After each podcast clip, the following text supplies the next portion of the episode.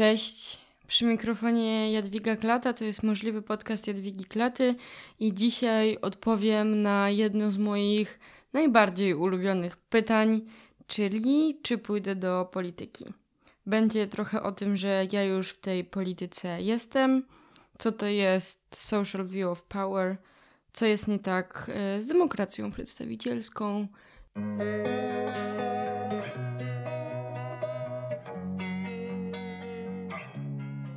No dobra, to od początku. Skąd w ogóle pomysł, żeby o tym dzisiaj mówić? E, zaczynają się już powoli kampanie wyborcze. Wiele partii opozycyjnych już teraz w listopadzie mm, pokazało jakieś tam pierwsze skrawki swoich programów, tych głównie zielonych, klimatycznych, mm, ekologicznych. I chciałam w związku z tym trochę opowiedzieć o tym, yy, dlaczego ja siebie nie widzę w takiej polityce. Yy, I też yy, cały czas nagrywam w związku z panelem obywatelskim, pierwszym w Polsce ogólnopolskim, czy pierwszym krajowym panelem obywatelskim, który moim zdaniem jest jakąś odpowiedzią na to, jak można ten system, który moim zdaniem nie funkcjonuje, ulepszyć. I o panelu obywatelskim mówiłyśmy trochę z Adelą w odcinku 11, więc do niego Was zapraszam. Mm, a dzisiaj będzie też trochę o tym, że poza tym, co jest nie tak z demokracją przedstawicielską i, i dlaczego ja nie chcę się do niej pchać, i mam wrażenie, że gdybym e, w niej była, to bym tak naprawdę bardziej się jeszcze frustrowała, no to opowiem też trochę o tym, że ja już w polityce jestem i, i trochę będę się starała mówić o tym, jak bardzo ograniczony mamy, jak bardzo ograniczony mamy obraz polityki, co my tak naprawdę za tę politykę uważają, uważamy. Więc no, chyba od tego zacznę. Mm. No ja, jak lubię mówić, że ja już jestem w polityce, bo bycie aktywistką, bycie osobą, która w jakiś sposób um, wpływa na debatę publiczną, swoimi działaniami, byciem w ruchu jest polityczne. Ruch społeczny jest też polityczny. I dla mnie polityka, ja rozumiem politykę bardzo szeroko, jako te rzeczy, które dotyczą sfery publicznej i wspólnego decydowania o tym, e, dokąd e, będzie szła dana wspólnota, czy to na poziomie krajowym, czy na poziomie lokalnym. Mm, I i ja mam czasem wrażenie wręcz, że ja jestem w takim obszarze tej polityki, który jest bardzo ważny i którego, w, który, mm, w którym bardzo brakuje dzisiaj działalności. To znaczy, mamy um, sobie tych polityków i te nieszczęsne polityczki, które z tymi politykami muszą tam się użerać. Um, I to normalnie taki człowiek uważa za politykę. To, co się tam dzieje w Sejmie, w Senacie, to, co się dzieje w różnych ministerstwach i tak dalej. Mamy też debatę publiczną, która jest kreowana przez media, która jest um, prowadzona przez, nie wiem, dziennikarzy, ekspertów, ekspertki, i to też jest jakoś um, w tym polu dla mnie polityki, to o czym się mówi, e, to o czym się pisze no i okej, okay, jakby w tych dwóch obszarach gdzieś są ludzie i to dostrzegamy, że to jest ważne, media i, i też ta taka władza nie wiem, no parlamentarno-wykonawcza, bo te sądownicza to nie uważam, że to jest jakoś polityka w sumie. Może to jest jakaś luka w mojej teorii. E, no ale okej. Okay. W sensie sąd może, o, sąd może nie wpływa tak bardzo na to, co uważamy, e, albo jak, jak nasze życia chociaż wpływa. Mm, hmm, no dobra, nie, nie ma, nie domknie mi się to. W każdym razie widzę, że osoby aktywistyczne i ruchy społeczne wpływają bardzo mocno na polityków i polityczki i wpływają bardzo mocno na media. Mm, I że też ruchy społeczne dla mnie są ogniwem, które może łączyć tak zwanych zwykłych obywateli, zwykłe obywatelki y, z tymi facecikami w garniturach.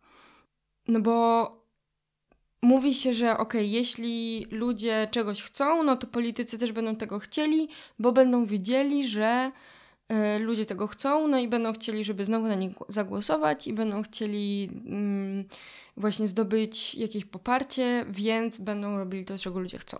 No i niestety widzimy, że tak nie jest. Na przykład znaczna większość Polaków i Polek wspiera transformację energetyczną i jest za odejściem od węgla, a z jakiegoś powodu to się nie dzieje.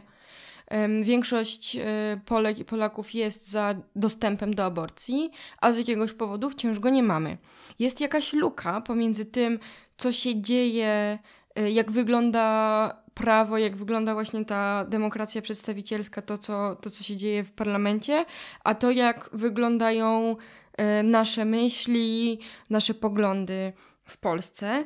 I teraz tak naprawdę ruchy społeczne są tymi mm, aktorami politycznymi, którzy mogą wziąć to, co ludzie myślą i w jakiś sposób, czy protestami, czy akcjami bezpośrednimi, czy nieposłuszeństwem obywatelskim, czy, też petycjami, czy y, działalnością internetową, wpływać na polityczki i polityków i pokazywać im, co jest ważne, robić szum do, dookoła jakichś rzeczy, wpływać na debatę publiczną i jakby uwypuklać ten głos ludzi.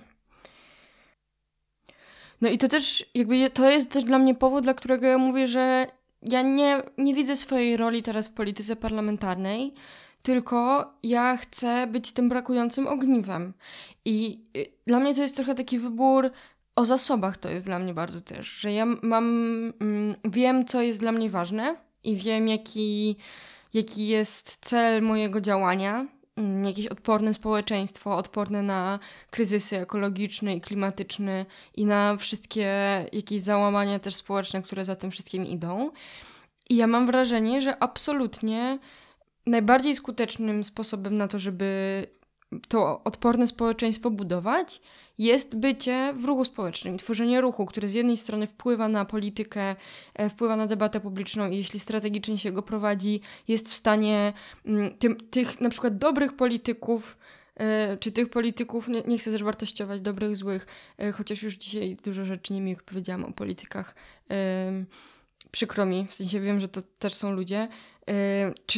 Chodzi mi o to, że ruchy społeczne tych, tych polityków, z którymi ja się na przykład zgadzam, którzy moim zdaniem słuchają strony społecznej i jakby chcą tych rzeczy, które na przykład właśnie przybliżają nas do tego odpornego społeczeństwa, no to oni czasem w tym systemie są, jakby mają tak związane ręce i nie są w stanie nic zrobić, że ruch społeczny, który wychodzi na ulicę i mówi: Hej, jesteśmy za zieloną transformacją, jesteśmy za prawami kobiet, jesteśmy za zielonymi miejscami pracy, mm, to te ruchy społeczne wtedy im pomagają powiedzieć jakby okej, okay, to my możemy teraz to zrobić, bo za tym za, stoi za nami wola społeczna, więc my teraz w końcu możemy zrobić to, co i tak już wiedzieliśmy, e, tylko że nie było jakby miejsca, przestrzeni na to dookoła, nie wiem, w naszej partii, nie było na to miejsca e, w tym systemie, w którym się znaleźliśmy.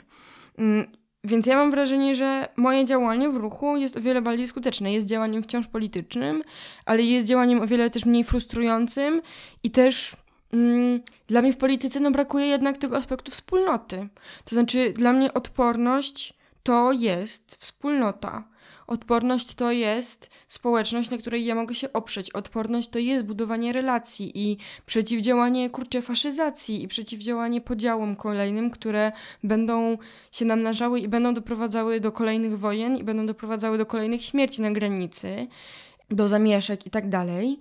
I polityka temu nie zapobiegnie. I dlatego też moim zdaniem polityka jest tak wypalająca, no, że to jest jakaś, bardzo mi się to kojarzy z, z walką i z takimi, z, z um, rywalizacją. Um, więc, więc mnie tam po prostu nie ciągnie i mam wrażenie, że gorzej by mi to zrobiło jako osobie i też nie dawałoby mi tylu dobrych narzędzi, które mam teraz jako aktywistka czy działaczka, yy, więc to nie jest w ogóle tego warte. Powiedziałam w tym wstępie, że, ben, że powiem trochę, co to jest social view of power i tak um, to szybko może wytłumaczę, bo teraz mi wypadło z flow, ale chcę to powiedzieć. Um, jak sobie wyobrazicie taką piramidę z ludków, to i na górze tej piramidy są ludki, które są właśnie jakoś nasimi, naszymi przedstawicielkami, przedstawicielami e, we władzy. To może być prezydent, to mogą być parlamentarzystki, parlamentarzyści. I to są ludzie, których my wybieramy, oni są na szczycie tej piramidy i ich jest tak malutko. No a na dole jesteśmy my, wszyscy ludzie, którzy w tej demokracji jako ten suweren decydują. I e, social view of power jest, to jest takie postrzeganie władzy w ogóle jako, um, jako tej piramidy i zobaczenie, że tak naprawdę władze w systemie demokratycznym powinni i mają ludzie. Powinni mieć i mają ludzie. I to, że po prostu tysiące głosów ludzi, którzy w jakiś sposób na przykład wypowiadają posłuszeństwo pa państwu podczas strajku, takiego prawdziwego, w sensie nie pracują i tak dalej, to jest to o wiele silniejszy głos niż głos jednego y, pana, który akurat ma przed, przed swoim nazwiskiem tytuł ministra. To, że to, czego my chcemy jako ludzie, tak naprawdę jest wa ważne i jest tym, co powinno być niesione przez te osoby, które są na górze, i że w ten sposób my, jako jakaś masa, jako ludzie, na, który, na których głosach zależy tym u władzy, mamy mm, tym u władzy, no właśnie, mamy, mm, mamy jakąś sprawczość w tym. I tak naprawdę, że to, y, to osoby, które są w społeczeństwie, a nie te osoby, które to społeczeństwo reprezentują. No to znaczy oczywiście reprezentanci też są w społeczeństwie, ale ich jest znacznie mniej. No ale że te osoby, które nie są mm, nie są decyzyjne, czy nie są reprezentantami, tak naprawdę mają o wiele większą władzę, bo jest ich więcej, e, bo mają bardzo różne środki nacisku na tych na górze. I to jest, to jest to social view of power. I, I dlatego też mi jest bliżej do tego, żeby być e, w tej masie, w tej kupie z tymi ludźmi,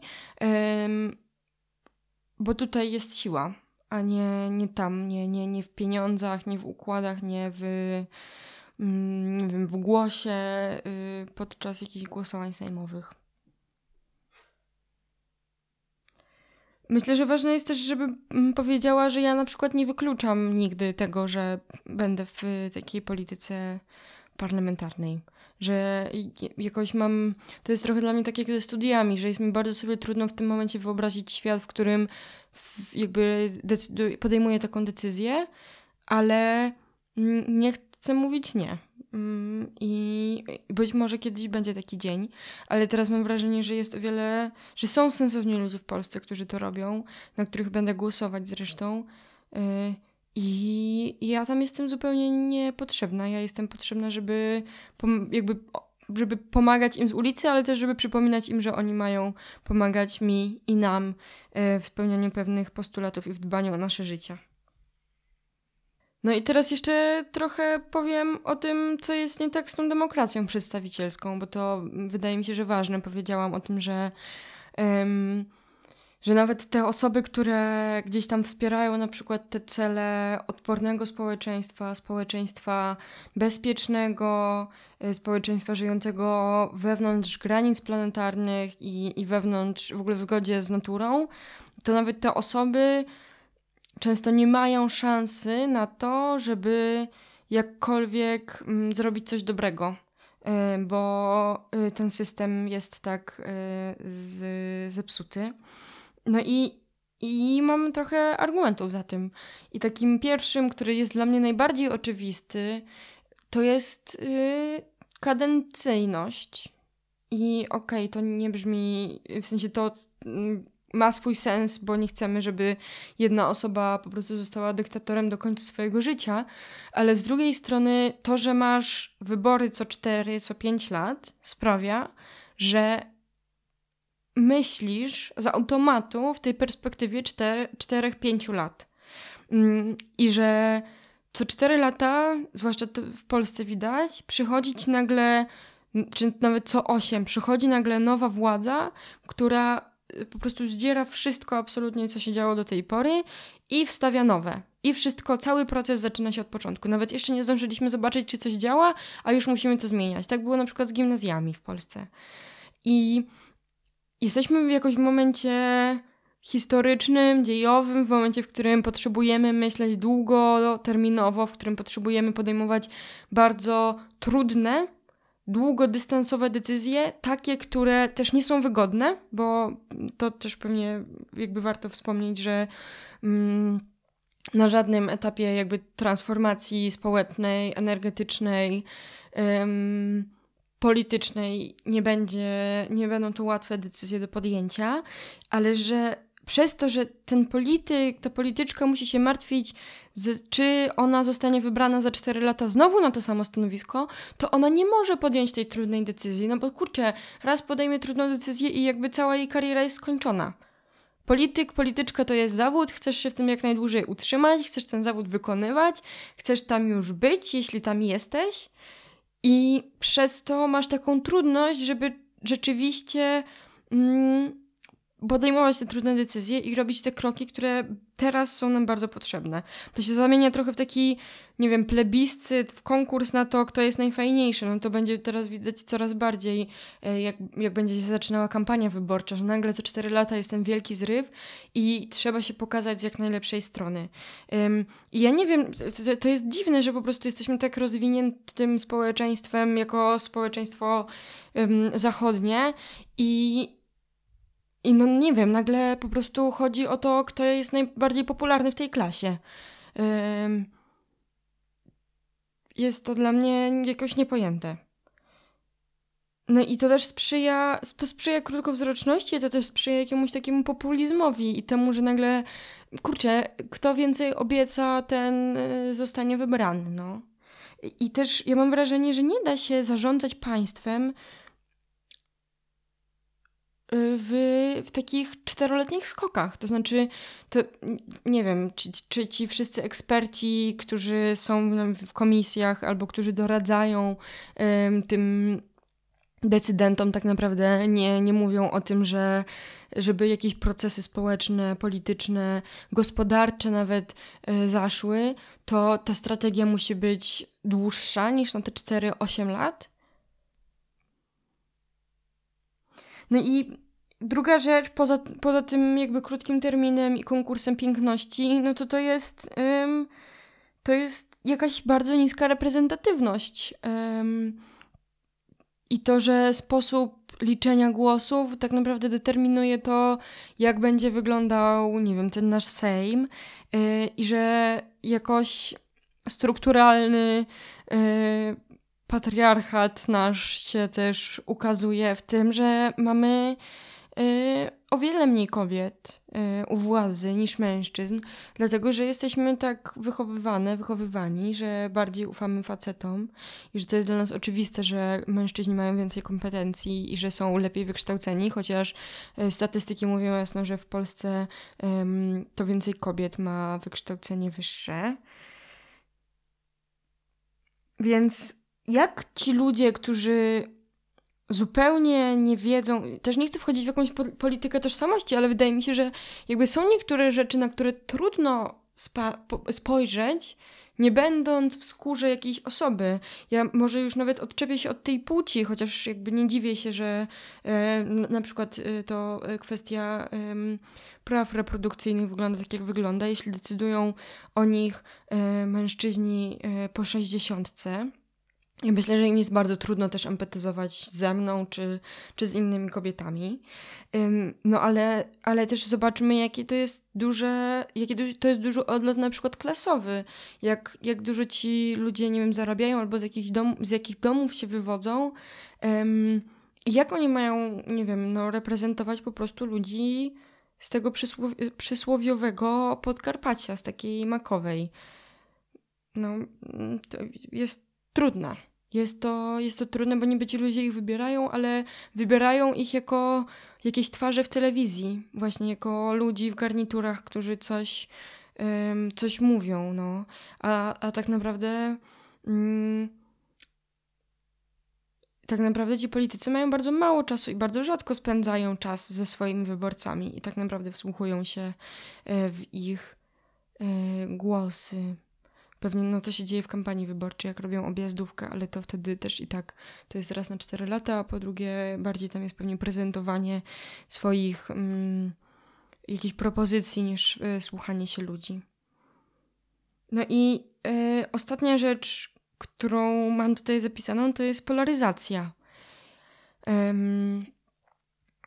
I to jakoś mnie bardzo boli, bo ze względu na to, jaką mamy kulturę, nie wiem, rozmowy i kulturę bycia w y, nie wiem, nie wiem jak to nawet nazwać, kulturę decyzyjności, to ja pamiętam jak się zaczęłam interesować jakoś mocniej polityką i zaczęłam tak dla rozrywki oglądać posiedzenia Sejmu, też później chodziłam na e, jakieś e, rady miasta, jak jeszcze mieszkałam w Krakowie.